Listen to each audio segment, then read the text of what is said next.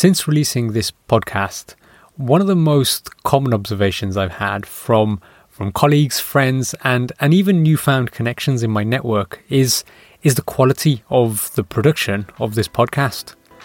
Well, I have a secret and a lost year to fill you in on.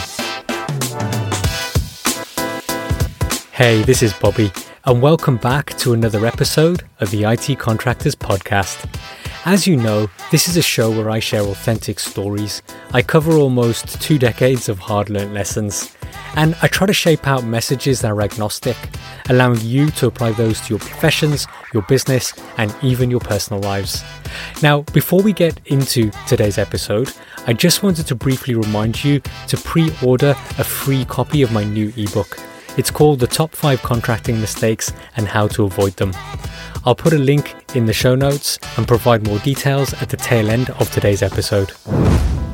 I've always been tinkering with PCs and, and writing code from, from as far back as I can remember. Um, my first home computer and and coding project was was way back in the mid 1980s. In fact, I, I recently reflected on this uh, in a nostalgic blog post, for which I'll I'll put a link to that in the show notes of today's episode. So you can say I had this natural aptitude and an enthusiasm, um, which inevitably influenced my uh, pre-university education.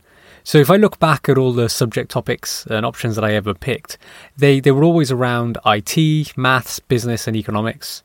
So I've always suspected that my future would be exactly where it is now. However, there's a period of my earlier life and education that has now dropped off the tail end of my CV. And, and that's because when it came to choosing my, my degree, I turned a sharp left. That change in direction was, was influenced by another passion of mine. And it may seem unrelated, but I think as this story evolves, I think the relationship um, between what I do now and that passion will also start to unfold. So I was this budding bedroom DJ who produced music for friends who were who were MCs, and we even sent off um, some of these demo CDs to record labels. However, I suspect um, they just got used as coasters in in A and R departments. And if anyone's wondering, no, I'm not planning to entertain you with those demo CDs as part of my podcast. There's also something else that not many people actually know about me, and, and that's that I'm a classically trained musician. So I was fortunate enough to be to be trained by a renowned ustad. Um, and ustad means teacher. And this was for a classical instrument from the Indian subcontinent.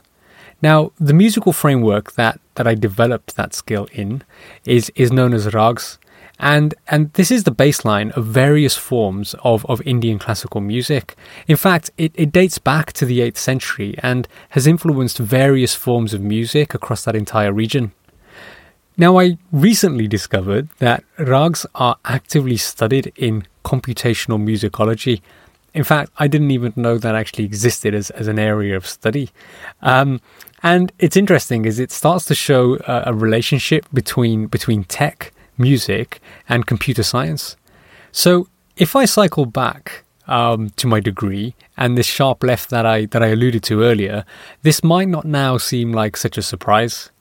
So I started, but didn't finish, a music production degree.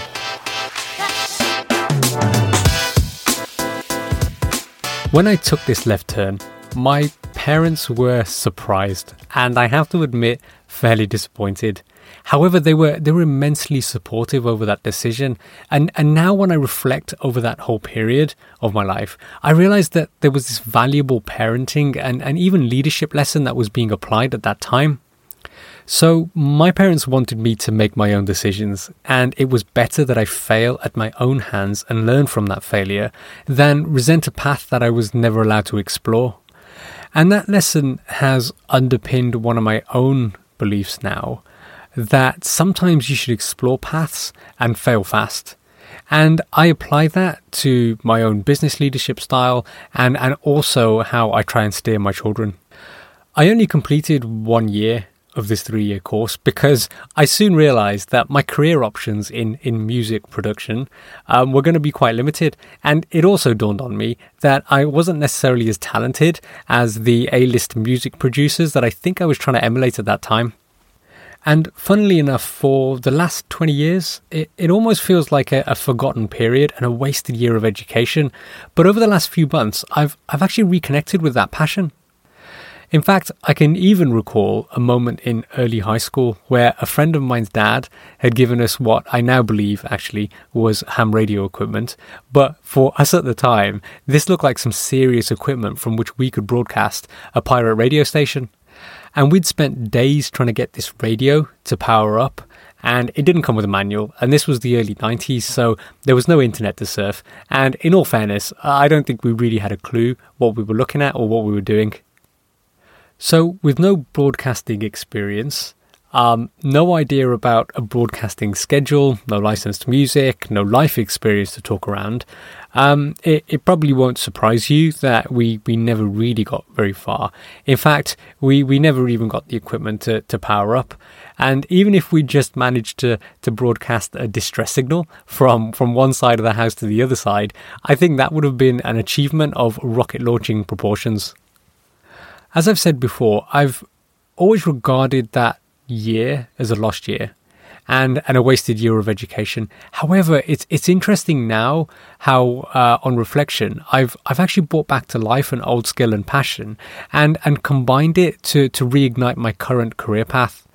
And for me, this combination of old skills and new experiences is an interesting concept to reflect on because new ideas are all about fusing together old ideas and concepts to create something new. Some of the greatest inventions that, that have changed our lives today haven't started with a with a blank piece of paper or, or a light bulb moment from nothingness. They've they've always been an offspring of existing ideas and concepts. That, however, is something that I can probably digress on in, in another episode. So, just to bring us back round to the production of my podcast, um, my first few episodes were actually recorded in my son's bedroom, and that's because acoustically it gave me the best starting point. My office, on the other hand, is not the best space to record in as it echoes like a cave.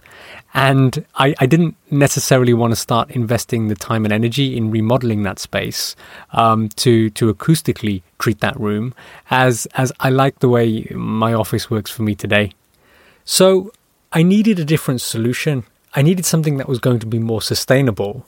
And and for that, I've I remodeled a storage room in my house that has no windows. And that's an ideal space where I can have complete control over the audio and even the lighting. Most of the, the hard surfaces in this space have been covered or treated uh, with acoustic foam, so there is hardly any reverb or any echo. And and when it comes to good sound quality, you also don't necessarily need to invest in an expensive microphone. It actually all comes down to how well you design the space that, that you're recording in. I, I also wanted this studio setup so I could record visual content in the future. So so this space now provides me with that double purpose. And it gives me an opportunity to, to develop content in a multitude of formats. And, and I'm actually quite excited about that. If you'd like to see what my new studio space looks like, I'll put a link to my Instagram in, in today's show notes. So it feels like this might now be a good point at which we start to wrap up today's episode. So for me, there's a real emotional attribute, I think, in doing this because for the first time in about 30 years, I've, I've not only managed to actually broadcast something, um, so based on my previous track record, that's an achievement within itself. But people are actually listening, and that gives me a real sense of achievement. Um, and I really appreciate the time that people are taking to, to listen to my podcasts and provide feedback.